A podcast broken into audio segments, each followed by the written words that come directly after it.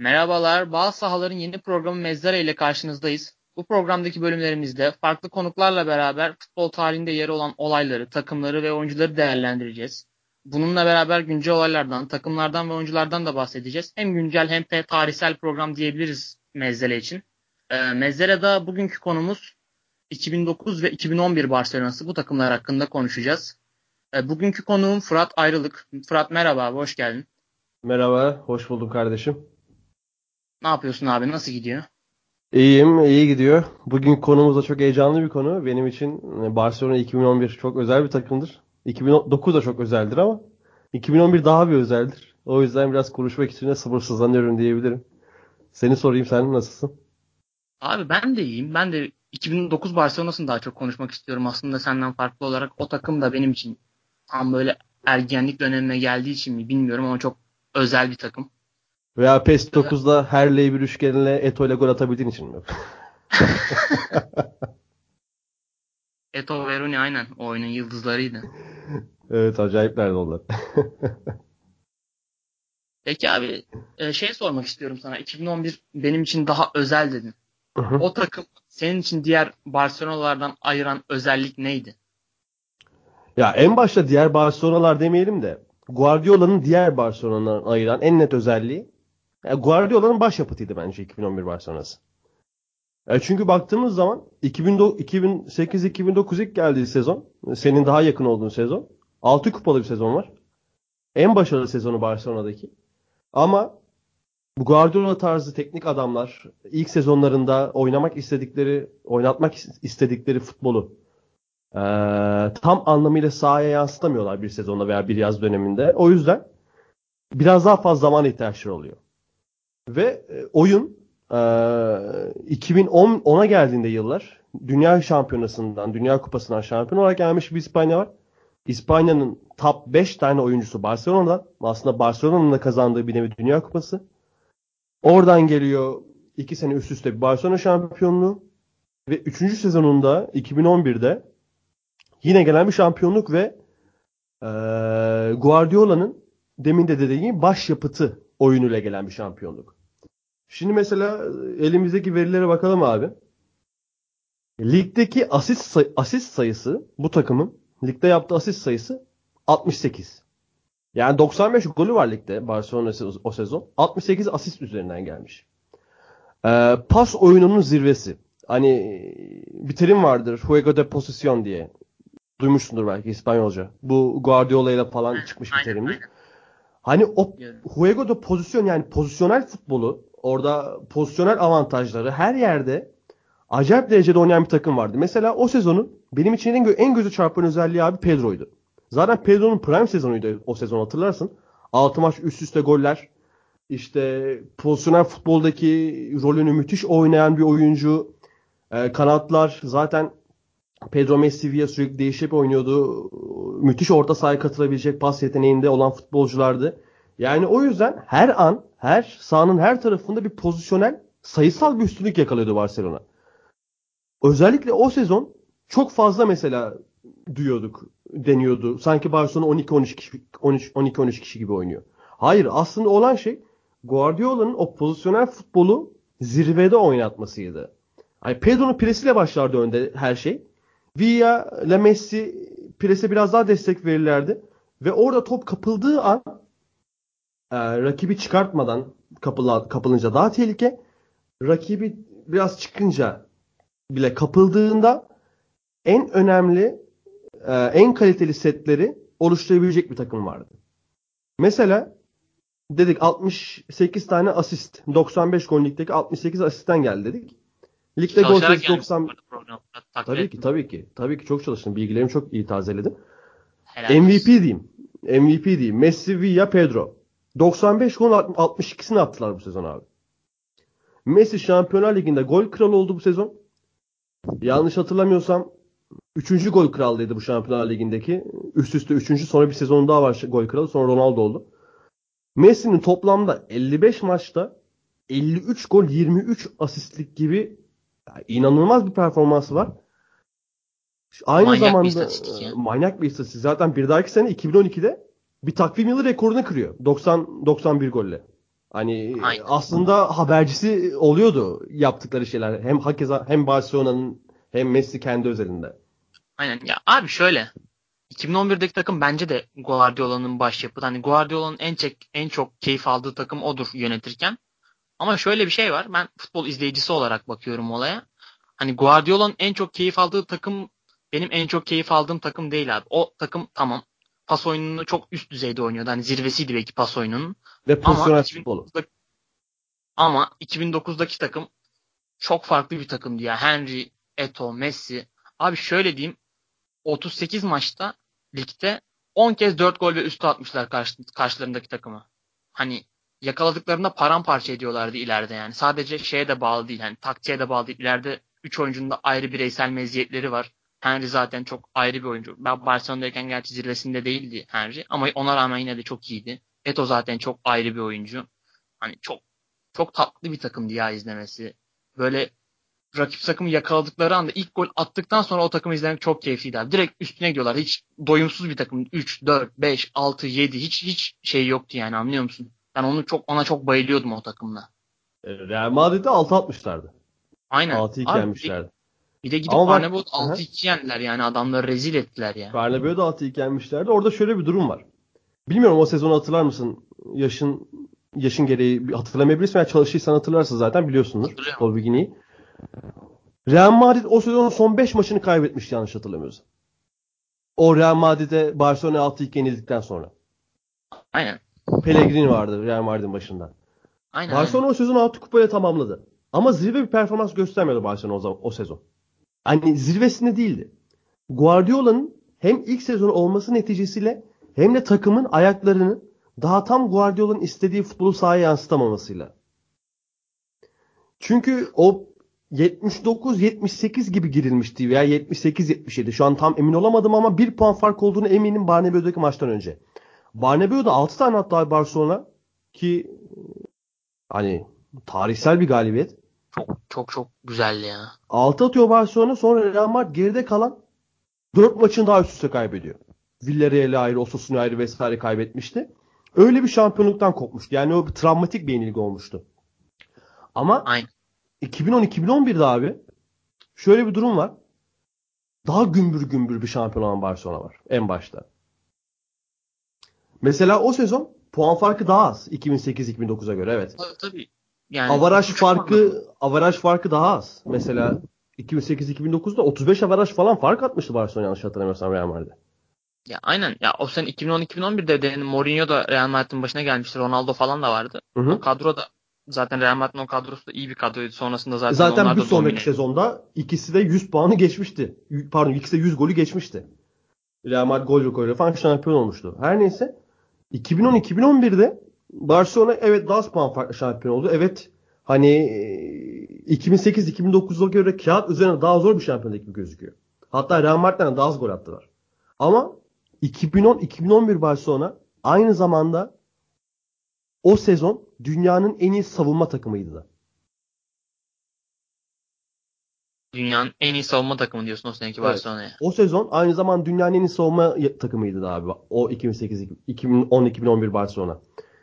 Real Madrid'i yarı finalde elediler Şampiyonlar Ligi'nde hatırlarsın. Messi iki tane attı falan. Bernabeu'da. Aynen aynen hatırlıyorum. Finalde Manchester United'ı üçlediler.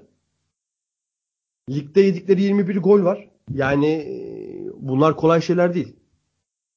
Puyol'lu, Puyol, Pique ki zaten Mascherano'nun ilk geldiği sezon, Mascherano'nun gelip Guardiola'nın tedrisatına girdiği sezon o sezon hani Guardiola'nın daha 2008'den beri teknik direktör bir adam. 2 yıllık bir teknik direktör. Taze bir teknik direktör. Barcelona B'yi saymazsak.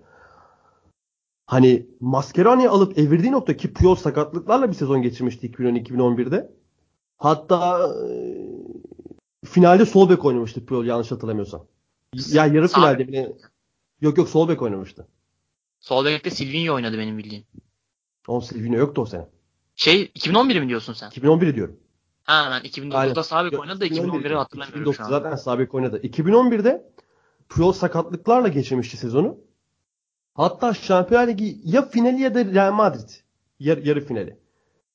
Orada Puyol'un sol bek final final hatırladım. Puyol, Puyol sol bek oynadı abi. Ee, bizim şey Mascherano, Pique ortada. Dani Alves sağ bekte. Yani hani bu derece rotasyonlara bile gidebilen hani ben hatırlıyorum ben Real Madrid sempatizmim ben her zaman bunu söylerim. Hani Real Madrid tutuyorum zaten yarım final serisinde. Hatta Puyol'u sol bekte görünce şeyi düşünmüştüm. Hani ilk maçı Bernabeu'da 2-0 kaybeden bir Real Madrid deplasmanda bir ümit. Bir ümit gelmişti bana belki hani bir şeyler değişebilir, takım kazanabilir diye ama o maçta 1-1 bitmişti. Yani Barcelona hem oyunu çok iyi tutabilme noktasında hem 0-0'ı çok iyi oynayabilme noktasında hem de bir golü bulduktan sonra ki Guardiola gelen bir süreç 2008-2009'da da öyleydiler senin dediğin gibi. Skoru bulduktan sonra hiç acımadan çat çat çat 5'lere 6'lara giden bir takımdı. Yani 2000'lerin en iyi takımıydı bence. Hatta e, tarihte milli takımları bir kenarda bırakırsak kulüp tarihlerinde de en iyi 5 yani takımdan ben kesin sayarım. 5 Ama 3 takıma bile sayabilirsin. 3 takıma bile sayarım. Mesela 2008-2009'u 10 takıma sayarım. Ben kendi adıma. Mesela ha, bu sezonda şöyle... Real Madrid 5'lemişlerdi. Hatırlarsın. Hatırlarım hatırlarım aynen biliyorum bayağı bir rezil etmişlerdi hatta. Ronaldo'nun böyle bir pas bağlantısının arasında kalıp isyan ettiği bir pozisyon var gözümün önüne Aynen geldi öyle. şu anda. Aynen öyle. Bu yani arada şey... şeyi de bilgiyi de düzelteyim. Şampiyonlar Ligi finalinde değil, yarı finalinde Real Madrid karşısında Puyol Solbek. Finalde Abidal oynamıştı. Şimdi kontrol ettim. Ya şöyle bir şey var. Ben şeyi daha çok seviyorum abi. Barcelona'nın 2009 senesinde evet sistemi 2011'de kadar iyi oturmamıştı. Evet pozisyonel futbolu o kadar iyi oynamıyorlardı ama ileride 3 tane problem çözücü adam vardı abi. Tamam Villa ve Pedro da iyi oyuncular ama bir Henry ile Eto seviyesinde değiller abi. Kesinlikle. Kalite olarak mı? Kalite olarak. Bireysel yetenek olarak. Problem çöz çözme becerisi olarak. Ya katılırım evet. Evet doğru. Bireysel yetenek olarak ikisi daha ağır basar. Evet. Ya şöyle ön libero'da Yaya Toure vardı mesela. Guardiola'nın çok sevmediği tarzda bir oyuncu. O takım tam bir Guardiola takımı değildi. Ben zaten o yüzden de daha çok seviyordum o takımı. Guardiola'nın aslında hazırlamak istediği o sezon bu buz kesti ama Hı, evet. ben anlatabiliyor muyum? Yani Guardiola'nın istediği futbolu zaten ben bir futbol sever olarak istemiyorum. Hani keyif almıyorum o futboldan. 2010 2011'deki Barcelona rakip takıma hiç şans tanımayan bir Barcelona'ydı. Onu ayrı geçiyorum. Ama benim izlerken keyif aldığım takım 2008-2009 Barcelona'sıydı abi. Nasıl diyeyim? Aha. O takım hani mesela sıkıştığı anda bir Henry ile bir Eto ile farklı çözümler de üretebiliyordu. Veya Yaya Toure'nin attığı bir uzun topla da çözümler üretebiliyordu. Tek bir sisteme bağlı değil. Her sürekli mesela o Guardiola'nın o sistemi 2010'da Inter karşısında tıkandı abi. Yarı finalde elendiler Inter'e. Açamadılar o savunmayı. Ben e, ben 2008-2009 tabii varsayım yapmak çok doğru değil bu ama 2008-2009 senesindeki takımın orada mesela daha farklı bir reaksiyon ver, vermesini beklerdim. Yani onlar Bence orada daha iyi yönetebilirlerdi o durumu. Henry, Etolu, Messi kadro daha kolay çözebilirdi Inter savunmasını.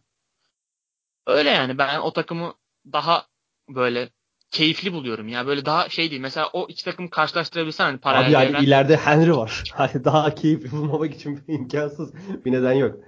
Efendim? Ama ileride Henry var yani. Keyifli bulmak gayet normal. Ha, aynen. 2011 ile 2009 Barcelona'sı paralel bir evrende karşılaşsa bence 2011 Barcelona'sı kazanır. Ama ben her zaman o 2009'daki takımı arayacağım ya Barcelona'da. Bir futbol sever olarak. Yani o takımın yeri dolmayacak bende. O ya 2009'un şöyle bir durum vardı. Abi bir kere yani hiç tartışılmayacak bir takım kazanabilecek ne kadar kupa varsa hepsini kazandılar. Bir sezon içinde. Ama işte bak o Guardiola'nın hani masterpiece diyeyim abi o başyapıt. O başyapıt futbolu değildi ve Guardiola'nın başyapıt futbolu hani tanımlanamayacak bir seviye. Mesela şu an City'yi tanımlamakta zorlanıyoruz sürekli. Ada sahasında. Öyle değil yani. seneden fazla kalması yasaklanmalı ya. hani tarihin en büyük iki teknik direktöründen bir tanesi hatta ilk de denebilir. Hiç sıkıntı yok benim için. Ama 2010 Barcelona 2010 Barcelona Inter serisinde şöyle bir durum var. Ekstrem bir seriydi abi aynı takımlar bir dahaki hafta yine aynı seriyi yapsalar bu sefer Mourinho kazanamazdı onu. Hatta aynı takımlar 5 tane daha üst üste yapsa gene Mourinho takımı kazanamazdı o seriyi. O takım final maçında da inanılmaz domine etmişti Manchester United'a karşı.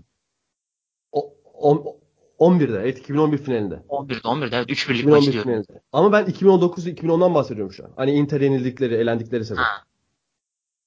Yani o Inter'i, o Mourinho'nun Inter'i tamam gitti sonra Bayern Münih finalde yani Şampiyonlar Ligi'ni aldı vesaire. Ama hani sadece bir seride olabilirdi o durum. Ki 2009-2010 Barcelona'sı acayip dominant bir takımdı. Eto'yu kaybetmesine rağmen. Sadece bir seride olabilirdi o. Ve o seri o seriye denk geldi. Hani Infinite War'da Doctor Strange diyor ya bilmem kaç milyon tane olasılıktan sadece iki tanesini bir tanesini kazanıyoruz falan. Abi şöyle bir şey ya. hani o tarz bir durumdu. E, çok hani 2010-2011'deki takım daha tek tipti anlıyor musun benim için? Mesela şu anki Guardiola Manchester City'si de öyle. Tamam ligde çok iyi dom- domine ediyorlar ligi. Ama mesela Şampiyonlar Ligi'nde baktığında Liverpool çok rahat eledi Manchester, şeyi, Manchester City'yi. Ya ben de buna Hani- katılıyorum da o farklı bir podcast'lik konusu. Onun için farklı podcast yapamam. Liverpool rahat elediğini, elediğini düşünmüyorum ben aslında o kadar. Tek, tek, tip, tek tip takımların biraz da o problemi var. Yani farklı bir oyun anlayışıyla karşılaştığında reaksiyon vermen daha zor oluyor. B planına geçmen daha zor oluyor. Ama 2009'daki tek, tek tipi daha tanımlayalım o zaman. Tek tip futboldan abi? kastın nedir? Tek tip futboldan kastın. Ya pozisyonel o, pozisyonel olay. O sene zaten tiki taka muhabbeti de o senelerde çıkmıştı. Hani böyle daha kısa pasa dayalı. Aha. Çok fazla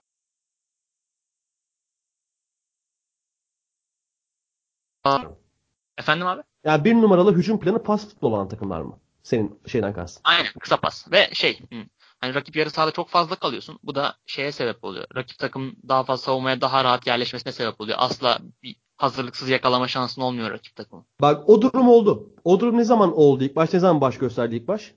Bayern Münih Barcelona'yı paramparça ettiğinde abi. Aynen. Hatırlarsın. Aynen. Messi de O zaman baş, ama. o zaman baş gösterdi. Ama o sezon Barcelona zirve değildi. Barcelona zirvesine değildi o sezon. Yani zirve Barcelona hani bence tek tip değildir. Asla hani mesela 2010 Dünya Kupası zevksiz denir. Çoğu kişi için. Hani İspanya alıyor topu 70 dakika toplu oynuyor %80'lere varan yer yer toplu oynama oranları vesaire. Ben çok keyif alırım mesela. Çünkü bende de bir top obsesyonu vardır. Ben hep topu kendi ayağımda görmek isterim. Mesela ben Yani- de hiç sevmem onu. Ya mesela yani o yüzden mesela sizin gibi sevmeyenlere tek tip gibi geliyor. Neden? Çünkü takımda abi hani uzaktan şut opsiyonu az. Çünkü genelde uzaktan şutu iyi olan oyuncuların pas, yetenek, pas yetenekleri çok iyi değildir. Hani korelasyon nedensellik getirmez ama böyle bir durum var. Ya bakıyorsun hmm, genelde e, götü yere yakın diyeyim. Götü yere, göte yere yakın oyuncular daha iyi pas yaparlar. Ya aynen. İşte bu, Ve bu durum o zaten. yüzden bir- hava toplarında etkisizsin. Ki İbrahimovic takviyesi gelmesine rağmen 2009-2010'da Şampiyonlar Ligi'ni kazanamadı Barcelona. Yani o yüzden sadece o pas oyununa ve ona göre e, kalitede, yetenekte, fiziksel öze- özelliklerde oyuncularla bir takım kuruyorsun. Ama işte gel gör ki o takım zirvesindeyken durdurulamaz. Hani 2010-2011 Barcelona'yı ne 2010 Inter durdurabilirdi ne Bayern Münih Barcelona'yı parçalayan durdurabilirdi. Abi bunu bilemeyiz Ve ya. şu anki Şey City de durdurabilir. Yani bence. biraz. Abi var, zaten varsın. Zaten farazi. Ama mesela e, Busquets hakkında düşüncelerin neler? Busquets mesela ben Barcelona taraftarıyım. Severim Barcelona'yı ama Busquets'i çok sevmem. Çok sevdiğim bir oyuncu değil. Tamam. Bu Guardiola'nın sisteminde veya Barcelona'nın sisteminde çok önemli, çok özel bir oyuncu ama çok sevmem yani ben. Yaya Toure'yi daha çok severim mesela. Hani ben mesela Busquets'le Yoturi'yi karşılaştırmam bile. Öyle söyleyeyim yani. Hani hiç gerek duymam. Busquets benim için çok özel bir futbolcu ve çok severim Busquets'i. Hani saha içinde yaptıkları, bu Real Madrid yaptıklarına rağmen. hani çok yetenekli futbolcudur. Mesela Iniesta. Bakalım 2011 orta sahasına. Iniesta. Dünya şampiyonu gelmiş takıma. Iniesta hiçbir zaman çok fazla tabela yapan bir oyuncu olmadı. Zaten gene kağıt üstüne baktığın zaman göremezsin orada Iniesta'nın tabelasını. 8 gol 3 asist falan oynar yani maksimum öyle 5 asist vesaire yapar. Iniesta dünya şampiyonu olarak gelmiş. 2010 İspanya'nın eee, bir numarası. Hatta finalde de gol atmış. Geliyor bu takımdan. Xavi 2010 İspanya'nın 2 numarası geliyor bu takımda. Pedro hakeza. Dünya Kupası şampiyonu. Puyol zaten kaptan. Pique dünyanın en iyi savunma oyuncusuydu o dönem. Aynen. Hani böyle aynen. bir takım Pique için ben biraz da şey düşünüyorum ya. Puyol'la beraber oynaması onu bu kadar yükseltti. Yoksa belli kesinlikle yani hani e, belli bunu özellikleri çok zirve, belli özellikleri de vasat bile diyebiliriz yani. ya bunu kesinlikle diyebiliriz. Ya Puyol'la oynaması da tabii ki yükseltti ki yükseltir de yani bundan doğal bir şey yok ki yükseltmelidir de sen Puyol'dan bir şeyler öğrenmelisin. Puyol da çok büyük bir oyuncu bu arada. Onu da anmadan Puyol- geçmeyelim yani. Şöyle bir oyuncudur abi Puyol. Aa, dünya savunma hani çok listeler olur ya böyle. Dünya tarihinin en iyi 10 savunma oyuncusu, 20 savunma oyuncusu. Kimine Puyol alınır, kimine alınmaz. Ben yaptığım takdirde direkt alacağım bir futbolcudur o listeye. Ben de alırım. Ben bir de böyle ayağı iyi stoperlerdense böyle sert stoperleri her zaman daha çok sevmişimdir. O yüzden Puyol'un yeri daha bir ayrıdır yani bende. Bir de bütün kariyerini Barcelona'da geçirmesi de çok özel bir durum. O yönden çok severim yani. Peki şey 2008-2009 Barcelona'dan mesela. 2010-2011'den daha iyi bulduğun özelliklerinde başka neler var? Abi ne demiştik? Sıkıştığı anda Yani bir şeye bağlı daha kalmak, sisteme bağlı kalmak zorunda değil o takım. O takım her an mesela Henry'nin sak bir hareketiyle problemi çözebilir. Veya duran toptan bile o takım problem çözme yeteneği daha çok mesela. O takımda daha böyle fiziksel olarak daha kuvvetli oyuncular, daha güçlü oyuncular var. Diğer takımda hani forvet, forvet attı Messi, Pedro, Villa. Hepsi ortalama veya ortalamanın altı boyda anlıyor musun? O takımın ikinci bir planı yoktu bence. Yani bir B planına sahip değil ama diğer takım çok fazla planı vardı. Biraz da oyuncu özellikleriyle alakalı. Teknik direktör planı da değil. Çok çeşitli oyunculara sahipti. O yüzden daha özel bir takımdı o yüzden ya benim için. Yani daha keyifli futbol oynuyorlardı. Ya ben anladığım kadarıyla Henry'i de çok seven bir birisin yani. Yani sevmeyen zaten futbolu Yani. sevmiyordu. Yani her sevmeyecek futbolcu değil. Ama işte gel gör ki bakıyorsun hani kağıt üzerinde. Kağıt üzerine baktığın zaman 2008-2009 Barcelona daha iyi evet. Gerek başarı olarak gerek ligde attıkları gol, en yakın takipçisine attığı fark işte o bu şu. Hepsine daha üstün bir taraf. Ama 2010-2011 Barcelona karşısında hatta ben daha da ileri gideyim. Şu anki City'den de daha iyi yani. Yani şu anki City mükemmelliği yeniden tanımlıyor benim için. Ve o takım şu anki City'den de daha iyi. Yani mükemmellik daha önce en üst seviyede zaten tanımlanmıştı. Çünkü aynı takımda bir de Messi var. Aynen şu ankisi de işte Kaan Kural hep der ya işte oyun planı seni belli bir seviyeye kadar getiriyor. Ondan sonra hani belli özel oyuncuların olması lazım. Yani Hani City'de 8'den işte- 10'a 9'dan 10'a çıkartacak futbolcular yani. Aynen aynen. tabii. O işte Messi'yi bir Iniesta'yı arıyorlar bence. Yani kesinlikle. Onların öyle bir sıkıntısı var. Evet, Abi ama yani çok uzay bir takım yani. ki Iniesta hani demin de dedik dünya şampiyonu olarak geldi. Hani bakıyorsun kağıtta pek rol yok. Skor tabelasında pek rol yok ama hani dünya tarihinin en iyi 5 orta sahasından bir tanesi. Aynen. Ya mesela Fabregas transferi o takıma hiç oturmadı Barcelona takımına. Ee, bence. ya Fabregas transferi tamamen rezaletti. Öyle forma giydirilmeler 2012 Avrupa Kupası'ndan sonra vesaire. Aynen aynen.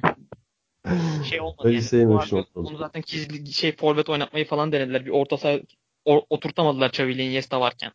Böyle False şey- o, şeyde oynadı aslında. 4-6-0 2012'de. Fena da iş yapmadı da. Barcelona'da işte hiç yerini bulamadı Fabregas. Aynen. Ya Xavi ile Iniesta varken Fabregas zaten bir yer bulmak çok zor Fabregas'ı o kadroda. Tabii. Abi Belki işte yanlış Aha. Dönemde aldılar. Xavi biraz daha düşüşe geçtikten sonra Ya, gelseydi Fabregas aslında biraz olabilir. almak için aldılar. Xavi'nin ikamesi olarak düşündüler onu alırken. Ama yani Xavi'nin ikamesi olmak Fabregas olsan bile çok zor bir şey abi. Aynen öyle. Ya bir de Fabregas öyle çok fazla dinlendirebileceğin bir adam da değil. Çok fazla yedi şey yapamazsın. Çekemezsin Fabregas'ı ki Fabregas o aralar Arsenal'de uçuyordu yani çok iyiydi. Tabii ki. Barcelona'ya gelmeden önce. 2011'de hiç unutmam. Ee, şey Şampiyonlar Ligi finali. Ya adası aslında anlaşılacağı üzere Manchester United taraftarıyım. Bir yandan da. Abi diyorum ümit var. Saçma bir ümit var. Tamam mı? Diyorum ya olabilir neden olmasın. Manchester United abi e, geçen sene kazanamadı şey. Inter eledi. Biz niye eleyemeyelim? Ki United'ın da Ronaldo'yu kaybetmesine rağmen hani gayet iyi oldu bu sene. İyiydi iyiydi United o İyi yani Jisuk Park e, prime prime yılıydı. Hani e, Giggs zaten orta sahaya devşirilmişti. Fernand Vidic. Ya Fernand Vidic'e çok güveniyordum abi. Özellikle öyle söyleyeyim yani. Şey ya o maç Barcelona bir Anadolu takım muame- muamelesi yaptı Bak anlatıyorum işte. Pedro 30'a doğru bir tane attı. Xavi, Xavi asist yapmıştı. Sonra Rooney attı abi. Çok güzel bir gol. Hmm. İlk yarı öyle bitti falan. Diyorum hala ümitliyim böyle. Bakıyorum yedek kulübesine. Yedekten de girecek bir Nani var maç değiştirebilecek. Ölüm Aykulov'un falan yani. Ya bir de Scholes var. Gerçi Scholes da yaşlı falan çok maç değiştirecek futbolcu değil ki Barcelona orta sahasına karşı değil. Ama hala aklıma geçen sene geliyor. Yani bir şekil olabilir. Ceza sahasına sokmadığı bir sekans var Manchester United'ın Barcelona'yı. İkinci yarının başında. Abi Messi çıkardı bir koydu uzaktan. Hatırlıyorsun değil mi? Hatırlıyorum abi. İzledim zaten özetleri ya şey programdan önceden. İşte hop oradan 2-1 oldu. Sonra bir David Villa müthiş bir plasa golü. Zaten David Villa vuruşlar her zamanki olduğu gibi. Evet, imza vuruşu. David Villa'nın imza vuruşu ki o vuruşu ben her zaman iddia ederim. Dünyada en iyi yapan oyuncu ki Henry ile özdeşleşmiştir genelde o vuruş. Villa'nın daha iyidir bence. Ben Villa'yı o vuruşlarda daha çok severim. Yani öyle bir hayal kırıklığı yaşamıştım. Ama Barcelona hani 2011 benim için gerçekten çok özeldir. En sevdiğim takım olabilir. Yani yaşadığım dönemde tanık oldum. Abi şey diyeceğim. Ben bu 2009'un finalini izliyorum. özetini izliyorum az önce. Böyle bir şey yapayım. Üstünden geçeyim dedim. Abi şeyi gördüm Manchester United kadrosunda. Tamamen aklımdan silmiş. Anderson. Şu şampiyonlar finalinde ilk 11 çıkmış adam. Aha. Adana Demir'de çıkmıştı. Aynen 9 senede nasıl bir kariyer düştü bu Adana Demir'e nasıl gittin oradan? Arada ne yaşadın ya? Öyleydi Hani- yani. Bacağın kopsa tekrar protez bacak taksan Adana Demirspor'a düşmemen lazım senin yani. Ne yapıyorsun abi? Ya ama cidden demin dediğin doğru hani Anadolu takım muamelesi yaptı. Ki Tabii, bunda tabii, da şeyin de payı var. Bak şunu da söyleyeyim. Şunu söylemeyi unuttum. Hani oynadıkları pas ve pozisyonel oyunun zaten en büyük payı onda. Bir de Guardiola'da. O sezon ligde La Liga'da 20 maç üstü oynayan oyunculardan en düşük pas isabet yüzdesi abi Boy, Boyan'da. Boyan 40 işte. O da zaten daha 20 yaşında daha takıma yeni yeni monte olan bir futbolcu. %84,5. en düşük pas isabet oranıyla oynayan futbolcu. Ya Barcelona maçları çok sıkıcı geçiyordu o sene ya. Gerçekten ben hiç ben mesela ben hiç sen keyif alıyorsundur büyük Ben ihtimalle. alıyordum de abi ben seviyorum çünkü. Ben hiç keyif almıyordum ya. Ben- Rakip takım hani dizilmiş Aha. 11 kişi. Adamlar çaresiz koşunuyorlar oradan oraya. Hatta şu büyülenme yaşıyordum yani bir iş ne- nasıl bu kadar yüksek bir seviyede icra edilebilir? Abi çünkü basit mantık. Futbolun futbolda maçı nasıl kazanırsın? Gol atarak. Golü neyle atarsın? Topla. E top sürekli sende. E, Ya, Yani anlatabildim mi derdin? Yani şimdi- ayağı nispeten kötü olan Puyol bile %91'lik pas oranı isabetiyle oynuyor abi. Hani böyle bir takım. Aynen. Ya 2009'daki finalde mesela o kadar dominant değil Barcelona Manchester United'e karşı. Manchester United hatta 2-0 maçın başında yenmiş, daha dominant. Daha fazla pozisyonu var. Karşı karşıya kaçırmıştı hatta şey Tevez Mevez yanlış hatırlamıyorsam. Tabii tabii. Ronaldo'nun da çok Ronaldo da çok zorladı o maçı ya. Baya denedi denedi de olmadı işte. Aynen öyle. Ama şunda anlaştık herhalde. Yani 2008-2009 Barcelona zaten daha başarılı. Bunu hiç tartışmaya gerek yok. Ama 2010-2011 ile bir Parleven'i buluşturup maç yapsalar şansları pek yok gibi. Kazanır. Ben onu programın en başında şey yaptım. Kabul ettim. Ama benimki biraz daha izleyici olarak, futboldan keyif alma olarak 2008-2009 2009'dan daha fazla keyif Aynen alıyorum. işte şu konuda çok- da ayrışıyoruz işte. Senin keyif aldığın noktaya benim keyif aldığım farklı. Yani Ben de tabii her yerden çok keyif alan bir fut- futbolcuyum. Bir seyirciyim, bir futbol takipçisiyim. Ama bundan aldığım keyif daha fazla. O yüzden yani normal bir ayrım. Ben bu futbolun City'nin futbolun geldiği noktayı çok sevmiyorum. ya. Mesela City'nin, Chelsea'nin oynadığı oyunları da sevmiyorum. Yani Chelsea daha tam sizi oynayamıyor. Dün de kaybettiler falan. Aynen Chelsea'nin başka problemleri de Chelsea'nin var. alması gereken çok fazla yol var. Aynen. Bir sene başında herkes bir gaza geldi. Üst üste galibiyetler gelince de o maçlarda da belliydi aslında daha takımın oturmadığı. Zaten Neyse. zaten çok belli. Oradan şey yapalım abi. Geçelim. Abi o takımda mesela şey de çok kilit bir oyuncuydu. Dani Alves. Sağ bekte. Aynen. Ya Hani Hı hı. Dani Alves benim hatırladığım en özel sağ bek oyuncusu. Yani bu şey yapma ilk 10, ilk 5, ilk 3 falan demeyeceğim. En özel sağ bek oyuncusu. Sağ bek kavram, bek kavramını değiştiren oyuncu benim için Dani Alves abi. Ha. Mesela bek kavramı değiştirmesindeki en önemli yaptığı şey neydi sahadaki? Abi Dani Alves bir sağ bek değildi zaten. Bir Barcelona'nın sağ taraftan oyun kurucusu. Sağ sağ oyun Aynen. kurucu gibi bir şeydi yani. Kesinlikle, kesinlikle odur. Hani hem o kadar hücumda efektif olmasına rağmen de- hem de savunma görevlerini müthiş yapabilen bir oyuncuydu. Aynen. Ya Mesela, mesela, Roberto Cafu Dani Carlos Alves karşılaştırılır. Ben sürekli Dani Alves tarafında olmuşumdur yani. Aynen. Yani mesela Roberto Carlos şey yapabilirsin. Bek kavramı değiştir falan ama Roberto Carlos'un olayı daha çok geniş alandaydı. Dani Alves'in dar alandaki becerisi de çok yüksekti. Dani Alves mesela ortalama bir takımda 10 numara oynayabilecek bir yetenek, bir donanıma sahipti yani. Onu özel yapan oydu zaten. Mesela Marcelo'da da var şimdi aynı özellikler sol bekte. Bu dar alan becerisi oyuncuları Dani Alves çok farklı Ya bir de futbolda çıkarıyor. alan gittikçe daralıyor yani. O yüzden olunca dar alanda daha iyi futbolcuların değeri çok fazla artıyor abi. Aynen. Sen de bu arada Real Madrid'liymişsin ya. Ben seni Barcelona sanıyordum. Yok. Ya ama o kadar objektifimdir ki işte söylemeden kimse anlamaz benim hangi, hangi takımın olduğumu. Ben mesela Bir ara çok şeydi ya bu 2009 2013 İşte ya, arası. 2009-2013 çok arası. güzel geçerdi. Çok iyi. Türkiye'de çok hani direkt ana konu olurdu El Clasico'lar. Abi o zamanlar Facebook çok popülerdi hatırlarsın. Hani kadını erkeği herkes. Aynen herkes öyle. isterdi yani.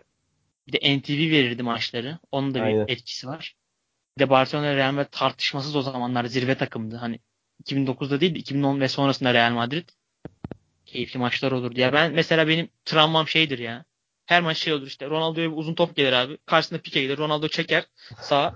Kalede de işte bir ara Valdes sakattı Pinto. Onun ayağının dibine vurur. Hop 1-0. Kral kupasında oluyordu genelde bu dediğim. Hani büyük bir travmaydı benim için. Pique ile Pinto ve bir araya gelince korkuyordum Barcelona taraftarı olarak. Aynen öyle. Bir de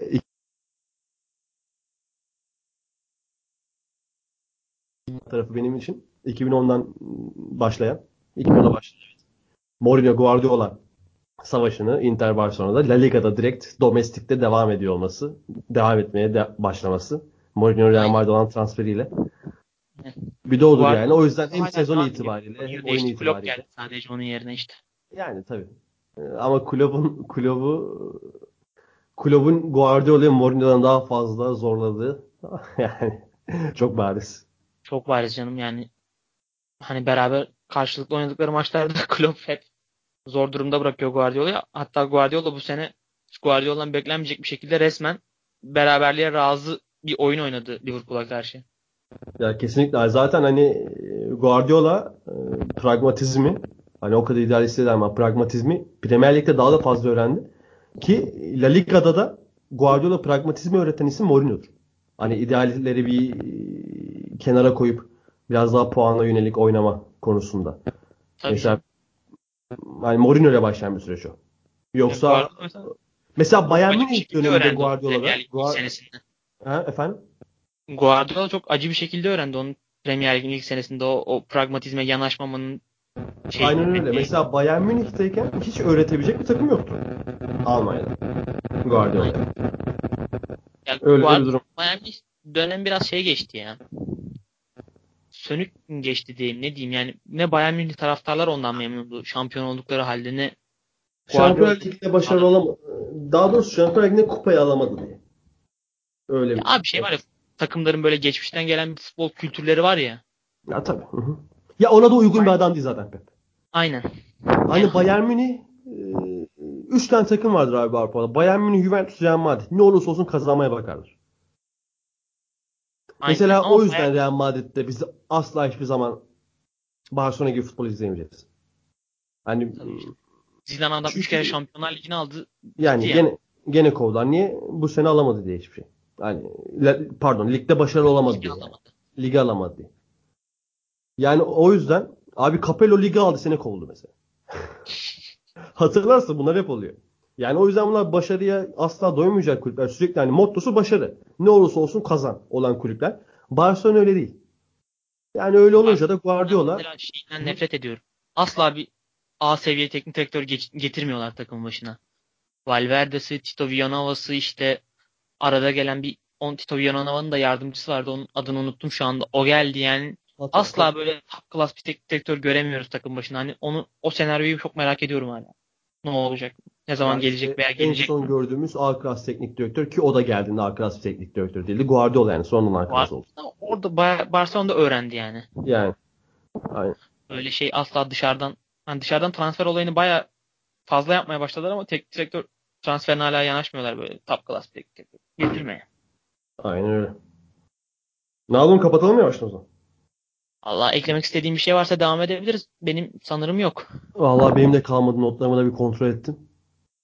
Ama o sezon bir de en son şunu diyeyim. Gene dedim ama gene diyeyim daha doğrusu. Mascherano savunma oynamaya başladığı sezon Guardiola'nın tedrisatına girdi. Abi ben çok etkilenmiştim ilk o e, pozisyonel değişiklikten.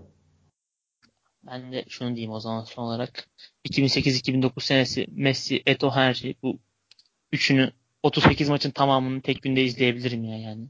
Problem değil. Çok keyifli bir üçlüydü ya. O zaman abi görüşürüz. Kendine iyi bak. Teşekkür ederim.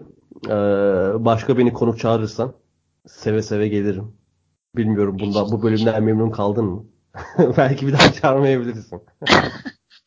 ben beğendim ya gayet iyi bu istatistikleri falan şey yapmışsın hazırlamışsın falan. Güzel. Öyle. Seni zaten ada sahasında da severek takip ediyoruz. Evet, teşekkür ederim dostum. O zaman burada noktayı koyalım. Dinlediğiniz için çok teşekkür ederiz. Kendinize iyi bakın. Önümüzdeki hafta görüşmek dileğiyle. İyi günler. Hoşçakalın.